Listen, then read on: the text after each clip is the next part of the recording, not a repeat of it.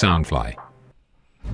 Hello，大家好，欢迎回来《南洋奇闻》，我是扎古叔叔。《南洋奇闻》是由 Soundfly 声音新翅膀监制，全球发行。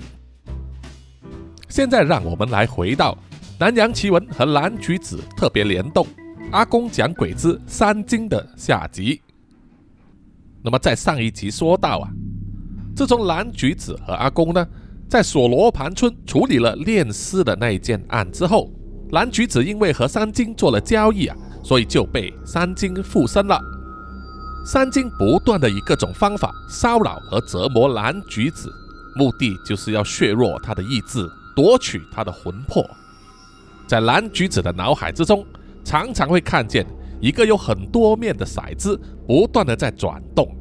骰子上只有三金和蓝橘子的名字，只要字出谁的名字啊，那么那一天的身体呢，就会由他来主宰。随着日子的过去，骰子上蓝橘子的名字越来越少，而三金的名字越来越多，直到最后只剩下三金的名字。而蓝橘子也不堪折磨，濒临崩溃啊，被送进了医院。医生把他当作是忧郁症和躁狂症的混合来治理，不断的给他吃药，让他不断的睡觉，而醒来的时候是处于混沌的状态。渐渐的，让蓝橘子也怀疑自己到底是不是真的被三金附身，还是真的有躁狂症和忧郁症呢？其实这个时候，蓝橘子的魂魄很可能已经和三金融为一体，难以分离。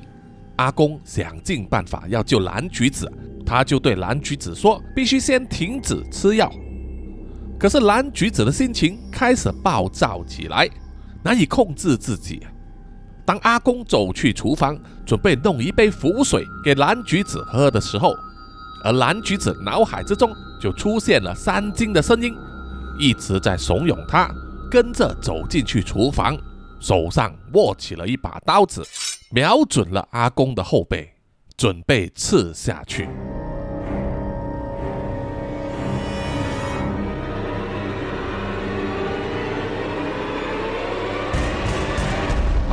住手！就在这千钧一发的时候，蓝橘子被一道如雷的吼叫声惊醒。他回过神来的时候，发现自己竟然身处在厨房里，手上还拿着一把刀，而阿公就站在他的面前，眼神凌厉地看着他。蓝橘子慌忙地把手上的刀丢掉，阿公一手按着他的头颅，然后大吼了一句：“你还想逃？”蓝橘子这时候就感觉到一阵强烈的热流由阿公的手掌直冲脑门，热流从上而下，沿着气管、胸口直落丹田。突然间，他的鼻腔深处梗塞，让他大力的咳嗽了一下，一道血柱就从他的鼻腔里喷溅而出。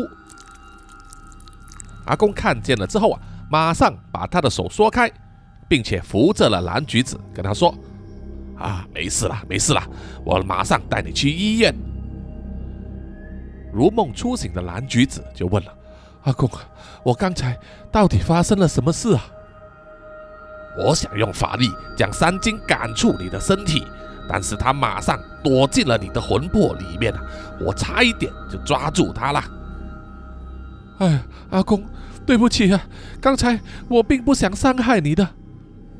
蓝橘子已经吓得浑身颤抖了，回想起刚才发生的事，不但是他的身体，连心智都受到了三金的控制啊，几乎完全没有反抗的余地。如果不是在最后一刻被阿公叫醒的话，那么他手上握着的刀很可能就刺中阿公的身体了。不过阿公却非常淡定，他说：“啊，不关你事的，我们先去医院吧。”阿公带着蓝橘子去了医院做检查，医生就说蓝橘子的身体并没有大碍啊，流鼻血也只是情绪激动所引起的。那么为了避免病情复发呢，可能就要加重药剂了。阿公就直接向医生提出要求说：“啊，医生呐、我希望你能够减低他的药量。”我们要视病人的情况而定啊，剂量是不能随意加减的。可是啊，我跟你说，他的病啊，是因为其他原因啊，才让他有如此的症状出现啊。医生，我就问你一句啦，药物真的能够治疗情绪病吗？医生就被阿公问住了，有些错愕的叹了一口气，然后说：“唉，有病还是没病，都是由医生决定的，不是你。不过你也说得对，暂时呢是没有药物可以根治情绪病的，但是只要有药物辅导和亲人的配合，再加上病人的坚持，就有机会康复的。”阿公点头说：“我知道，所以啊，我只希望医生你能够减轻这个剂量，我会叫他准时吃药的。”医生听了就有点不爽了，感觉到他的专业被挑战了，他就问：“你凭什么觉得我有需要降低药量呢？”这个时候，阿公就拿了一道驱鬼的黄符出来，把它折成三角形，再交给医生。医生拿着那一张符，完全不明就里啊！呃，这是什么意思啊？阿公就说：“回家放在枕头之下，可以治好你的腰痛啊！”哈哈，虽然我不知道你为什么会知道我长期有腰痛的问题呀，但是你觉得我会相信这种没有科学根据的东西吗？阿公摇摇头，非常坚定的说。明天同样时间，我会再带他来诊治，到时我们再来讨论剂量的问题吧。说完，阿公就站起来跟医生握了握手。医生本能反应的跟着站起来，蓝橘子就看见了医生背后似乎真的有点异样，但是因为被白袍遮住了，所以看得不太清楚。阿公走出门外之前又问。啊，不好意思啊，我老人家不长什么记性啊。医院这么大，请问呢出口在哪里啊？医生就说：“啊，我带你们出去吧。”医生带着蓝橘子和阿公离开办公室，一直沿着走廊走到了电梯之前，而蓝橘子跟在医生的身后，发现在他的白袍后面有一个全身灰色皮肤。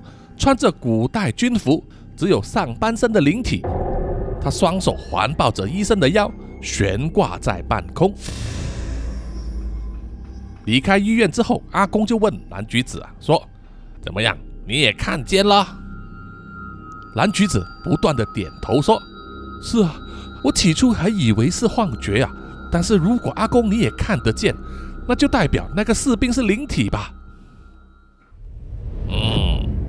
没错，你曾经跟我说过，住院期间，三金每晚都会叫周围的灵体去病房，相信那名士兵就是其中之一，也证明了你看到的并不是躁狂症，或者是忧郁症引起的幻觉。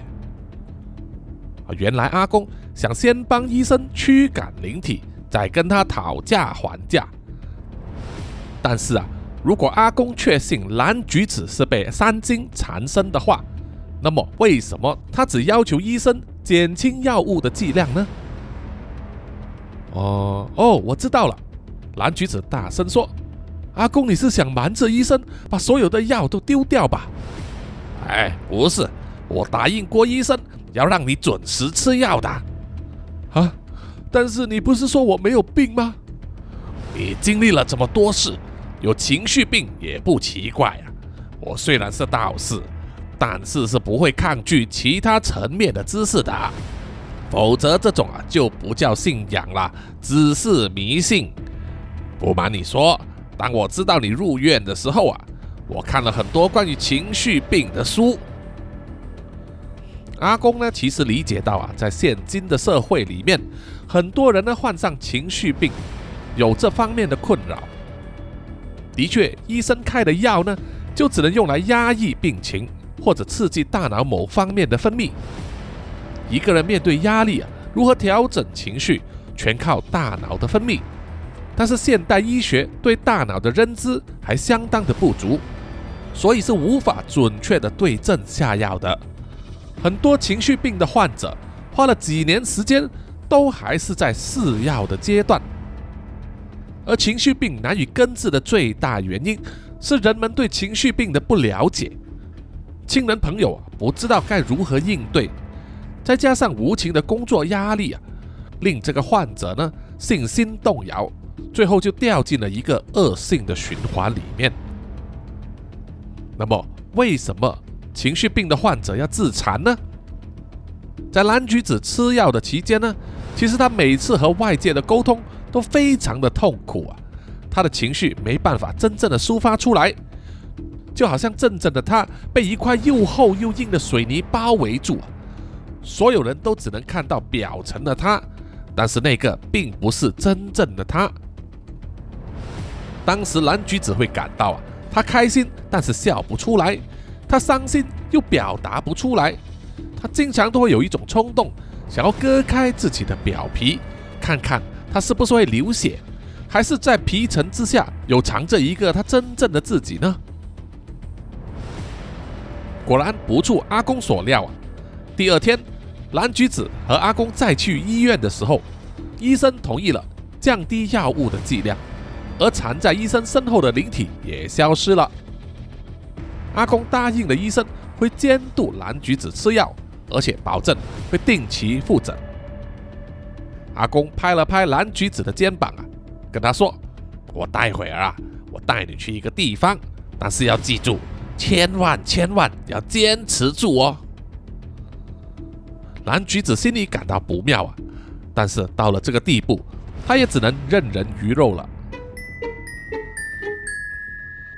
阿公带蓝橘子要去的地方，并不是别处，而是上次出现炼尸的索罗盘村。在那里的周围依然阴风阵阵，感觉阴气极重，是幽魂和恶灵聚集之地。蓝橘子就问阿公：“我们回来这里干什么？”这座山是香港数一数二阴气重的山，所以这里。一定会有很多山精啊！山精，阿公，你在跟我开玩笑吧？你现在的魂魄处于开放状态，很容易被入侵，应该会吸引很多山精来这里。啊！一只山精侵入我的体内还不够吗？阿公，你是不是要吃药啊？我分一半给你吧。哼，你有所不知。我啊，这是来一招以毒攻毒，要用山精来打山精。上一次他们为了寻找炼尸，急忙赶路，这一次蓝橘子和阿公就像散步一样，缓缓地从山脚走到山腰。起初路上就只有几盏路灯照明，勉强能够看到四周的景物，但是啊。到最后，茂密大树和石块呢，都失去了原有的色彩，只剩下没有轮廓的漆黑。夜晚的山林和白天截然不同。当他们走到山腰的位置，就需要用手电筒来照明了。不知道是不是蓝橘子本人的错觉，他始终觉得呢，周围有一种很热闹的感觉。当人的视力。提供不了让人了解四周环境的足够讯息的时候，听觉呢就会变得格外的敏锐了。这个时候啊，蓝橘子就听见，除了有风声吹过了树叶发出的沙沙声响之外，还听到很多细微密集的脚步声，以及在树后传来了非人类语言的细碎交谈声。啊，阿公。我们到底还要走多久啊？我怕再这样下去，我我会失禁啊！蓝橘子双脚发抖地说。可是阿公还是依然一副淡定的样子。他说：“差不多到了，再忍忍吧。”阿公一派轻松的，像是去登山野餐一样，带着蓝橘子沿着弯弯曲曲的山路前进。突然之间，眼前的视野豁然开朗，他们来到了一片空旷的空地。蓝橘子看见眼前的光景啊，蓝橘子看见眼前的光景，也变得目瞪口呆了。不知道是哪一位天才想出来的主意啊，竟然在荒山野岭里建造一个放满游乐设施的游乐园，有溜滑梯、攀爬架、跷跷板。小型旋转木马、秋千等等，他忍不住嘀咕地说：“哎，神经病！把这些游乐设备建在这里，到底有谁会来玩呢？”阿公回答说：“你说的没错，这些东西根本不是让人来玩的。”啊！阿公竖起了手指，放在嘴边。示意蓝橘子要安静，然后啊，他们就听见了生锈的金属摩擦声，还听见小孩玩闹嬉笑的声音。虽然眼前的环境昏暗，但是蓝橘子隐约还是能够看见眼前的两个秋千正在大幅度的摆动。他敢肯定不是被风吹的，因为秋千晃动的幅度越来越大。就好像有人坐在上面，然后又有人在后面用力的推动秋千一样。他和阿公慢慢的走近了，看清楚前方的景象，有很多像是鬼火一般的光团在前方的远处漂浮，忽明忽暗，像是嬉戏一般互相的追逐。不知道为什么。蓝橘子双手的指尖突然发烫啊！他本能反应的狂甩手掌，又将十只手指放在嘴巴前面吹气，然后问阿公：“啊，为什么这里会有这么多粘精啊？”在香港被日军占领的期间，香港曾经出现过大规模的饥荒，连日军都不够粮食吃，据说就传出了人吃人的传闻。那个时候，日军会将少女抓去强暴，如果少女不幸怀孕的话，便会立即剖腹取子，将未成型的婴儿煮来吃。居住在山边的居民都知道自己无处可逃，宁可亲手将自己出生的孩子勒死，或是将孩子倒转放进水桶里面溺死。也不让日军吃自己的亲生骨肉啊！在战乱期间，为了生存，所有人都会不择手段，而生物的行为总是会传染的。吃人的又岂止是日本军人呢？蓝橘子还记得阿公曾经说过一个苦瓜婆婆的故事。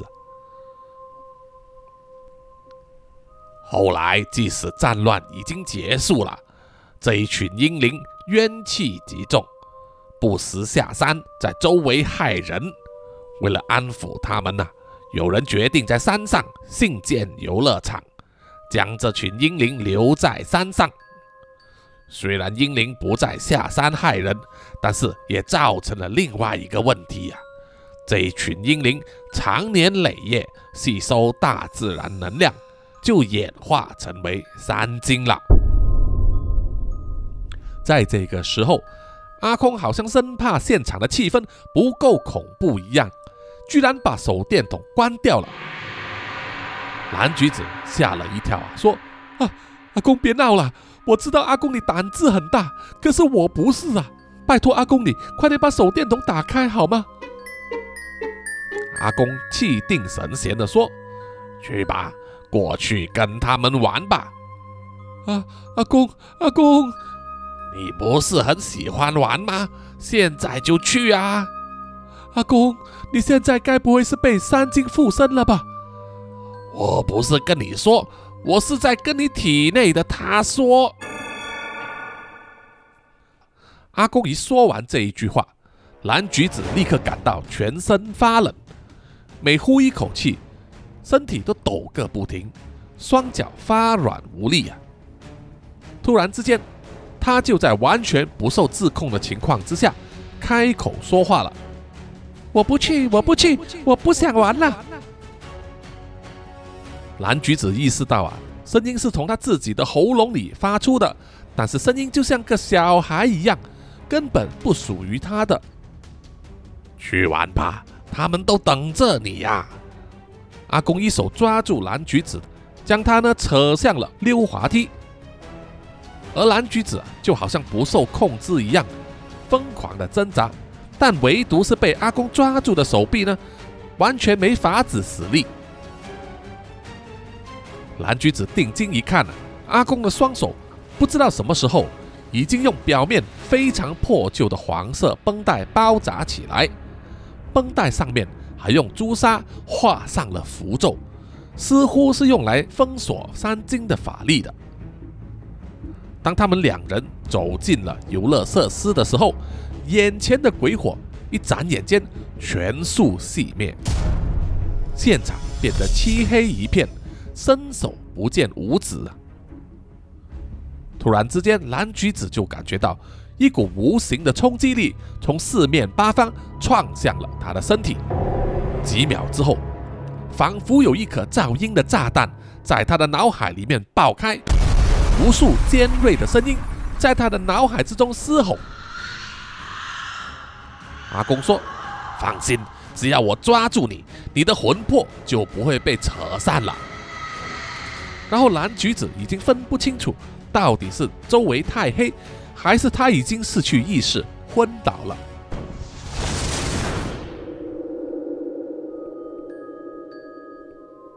在他的脑海里浮现出了一个画面啊，一只全身长满毛发、脸部发黑的生物，双手抱着头，蜷缩在角落。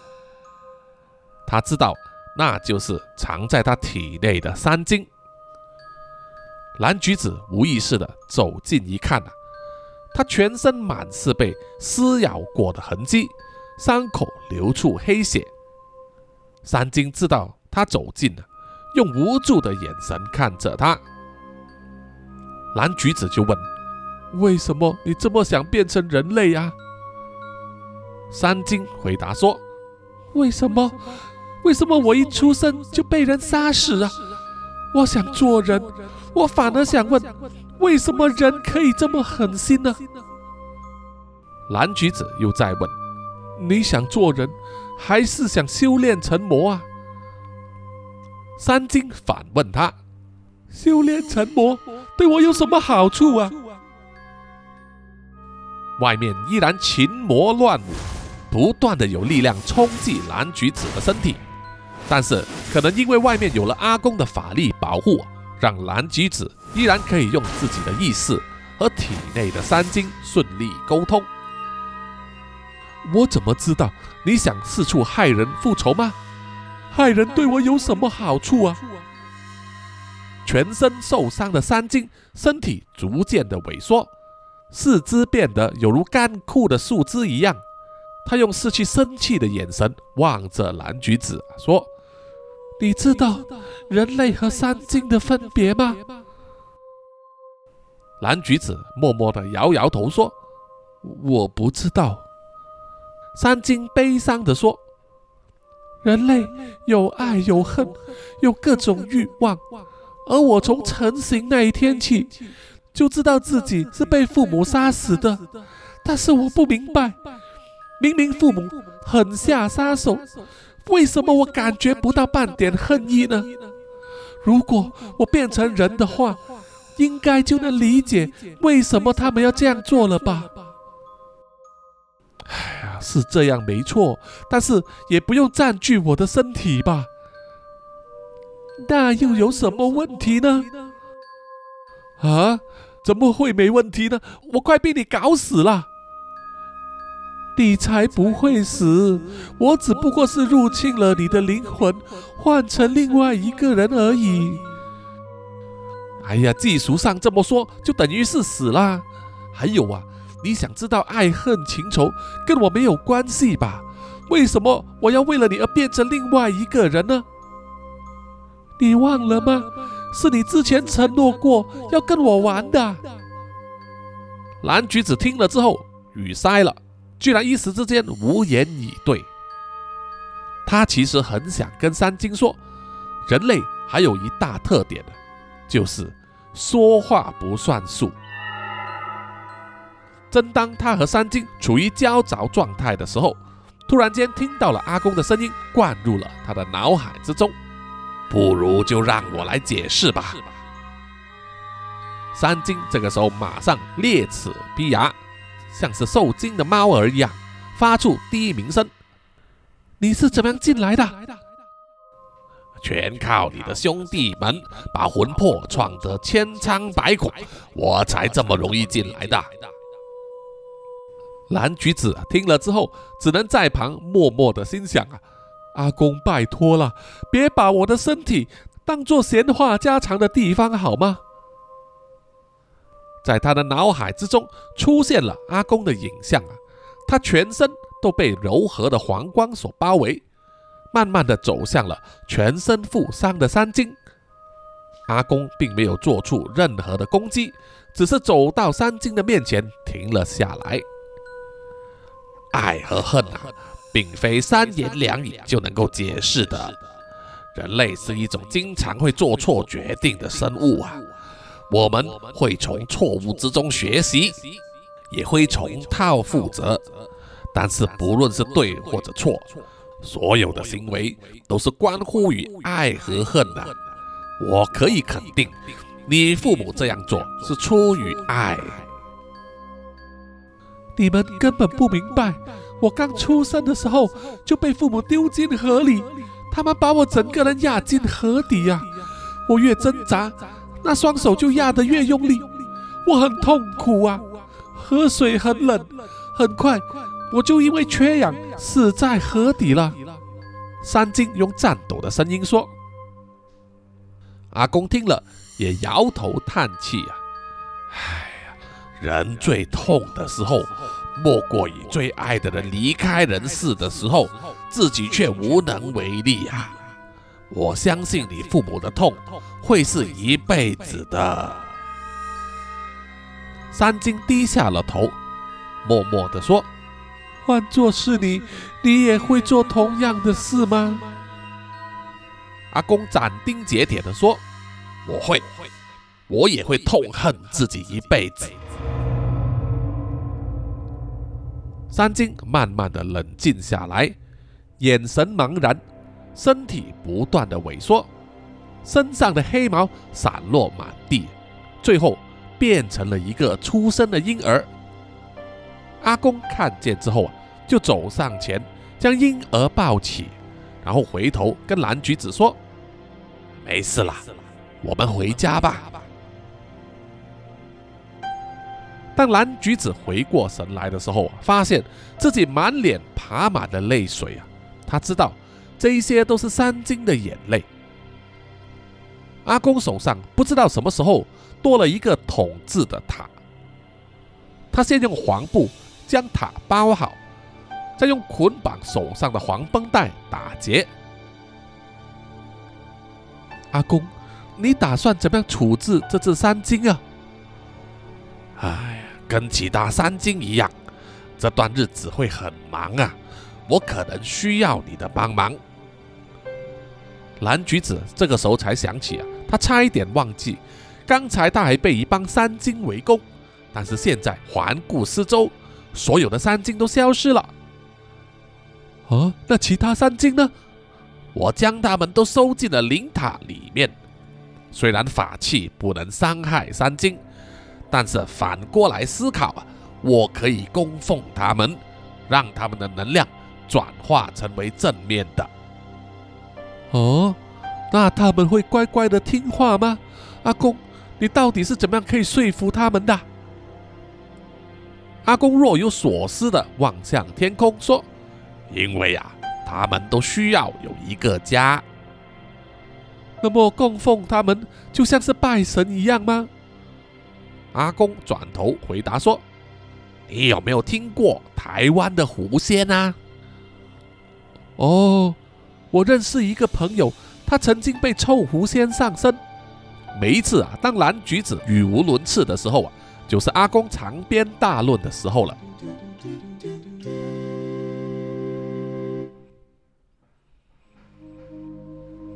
很多人都知道啊，香港的住宅问题呢非常的严，非常严重。他们拥有全球最高的房价，但是却有大约百分之十的贫穷人口呢住在只有一张床的笼屋里面。其实住房的问题呢，主要的元凶，技术上来说，并非缺乏土地啊，因为现在香港呢还有百分之七十的地方还没有被开发，可惜大部分都是高山，很难开发。也是因为这个原因，令到香港成为三金的培育地。曾经大闹香港的温莎皇宫狐仙事件，起因就是因为当年香港经济起飞，周围都新建了高楼大厦。每一栋商业大楼啊，都会有专门的风水设计。有一个居住在台湾很有名的道士家族，受聘来香港替一栋大楼设计风水。这个道士家族呢，专门用动物灵来修炼。当他们离开原居住地来香港办事的时候，途中经过香港山脉，有一只随行的狐仙遇到了三精，于是啊就贪玩，擅自离队了，导致香港出现一连串的狐仙事件。幸好到最后啊，还是将狐仙收服了，带回去了台湾。阿公把狐仙这件事说给蓝橘子听之后，蓝橘子恍然大悟：“哦，我明白了，阿公，你打算像是狐仙一样，把他们带回家供奉？没错，但是三精啊是由阴灵炼成的，特别贪玩和难教啊。”蓝橘子听了，点点头说：“阿公，我想帮你。”阿公微笑着点头说：“我知道，你担心之前入侵你身体里面的三精吧？”“嗯，是的。其实他说的也没有错，是我和他有约在先，才会弄成这个局面。”“哎呀，错没关系，最重要是懂得补救。他之前吸收过你体内的精气。”应该会是三精里面最强壮的一只，你要帮我好好的教好他。啊，我教我，我怕我只会弄巧反做。我都说过了，人会犯错，即使有时会重蹈覆辙，但是啊，不论失败多少次，总会在失败之中成长的。就这样，阿公和蓝橘子就下了山。回到家里之后啊，豆姐看见了蓝橘子全身都是爪痕，指甲充血发黑，忍不住哭了起来，把蓝橘子紧紧的抱住。蓝橘子叹了一口气，这种被拥抱的温暖，三金永远没机会感受到了。和阿公说的也没错，做任何事的动机呢，都是爱和恨，一切的幸福或者苦恼呢。都是来自人际关系。不过，在这个现代社会里面，爱恨有一个替代品，就是金钱了。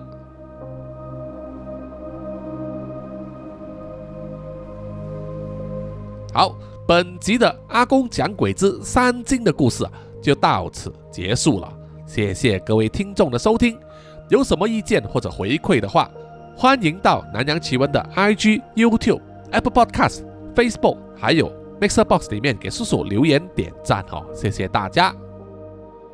好，接下来呢，叔叔要事先张扬啊一个宣告，就是啊，二零二二年十月二十日呢，就是南洋奇闻的两周年纪念日了哈。因为在两年前呢，二零二零年十月二十日就是南洋奇闻第一集的上线日期。所以周年纪念呢，啊，就定在十月二十日了。叔叔查看了一下日历，哈，十月二十日呢是星期四，那么叔叔就会在那一天呢做一个直播啊，和各位听众们呢一起庆祝一下。那么时间待定啊，叔叔呢会尽快呢在这个 IG 上啊宣布。那么庆祝两周年会有些什么活动呢？叔叔还在想。哈哈哈哈哈啊，当然呢，也会安排一些小礼物啊，就送给听众们，所以希望大家呢啊多多参与，同时啊准备好饮料啊，不一定是酒啊，果汁、咖啡、真奶都可以，因为呢喝酒不开车，开车不喝酒，OK 啊，我们到时见。那么最后呢，请让叔叔读出所有的啊赞助者名单，有他们的赞助和支持呢，叔叔才能一直走到今天哈。也希望能够一直走下去啊，做这个南洋奇闻这个节目。那么最近这几个星期呢，这个赞助和抖内呢有些停歇了哈。那么叔叔也是了解的哈，因为大家呢可能都把钱花在中秋节烤肉或者是吃海鲜啊。那么叔叔呢持续在为南洋奇闻用爱发电。那么希望听众们呢，在你想喝咖啡或者蒸奶的时候啊，也想到叔叔啊，可以请叔叔喝一杯哈。谢谢大家。OK，接下来呢就是赞助者的名单。首先要感谢的就是南洋探险家 Jimmy Chin、Alan Yu 以及陈忠杰。接下来是南洋侦查员二四公园图子 Ralph Wu、一直该、Sandy、真爱笑三十三、洪志伟 Kinas、蔡小桦、宋婉玲、朱小妮、许家伟、李承德以及洪丽玲。接下来是南洋守护者。萧雅欣、赖玉佳以及卡奥利莫莫，最后呢就是南洋信徒 Adam Lossley 以及吴大佩了。好，谢谢大家，谢谢。好，我们下一集再见吧，拜拜。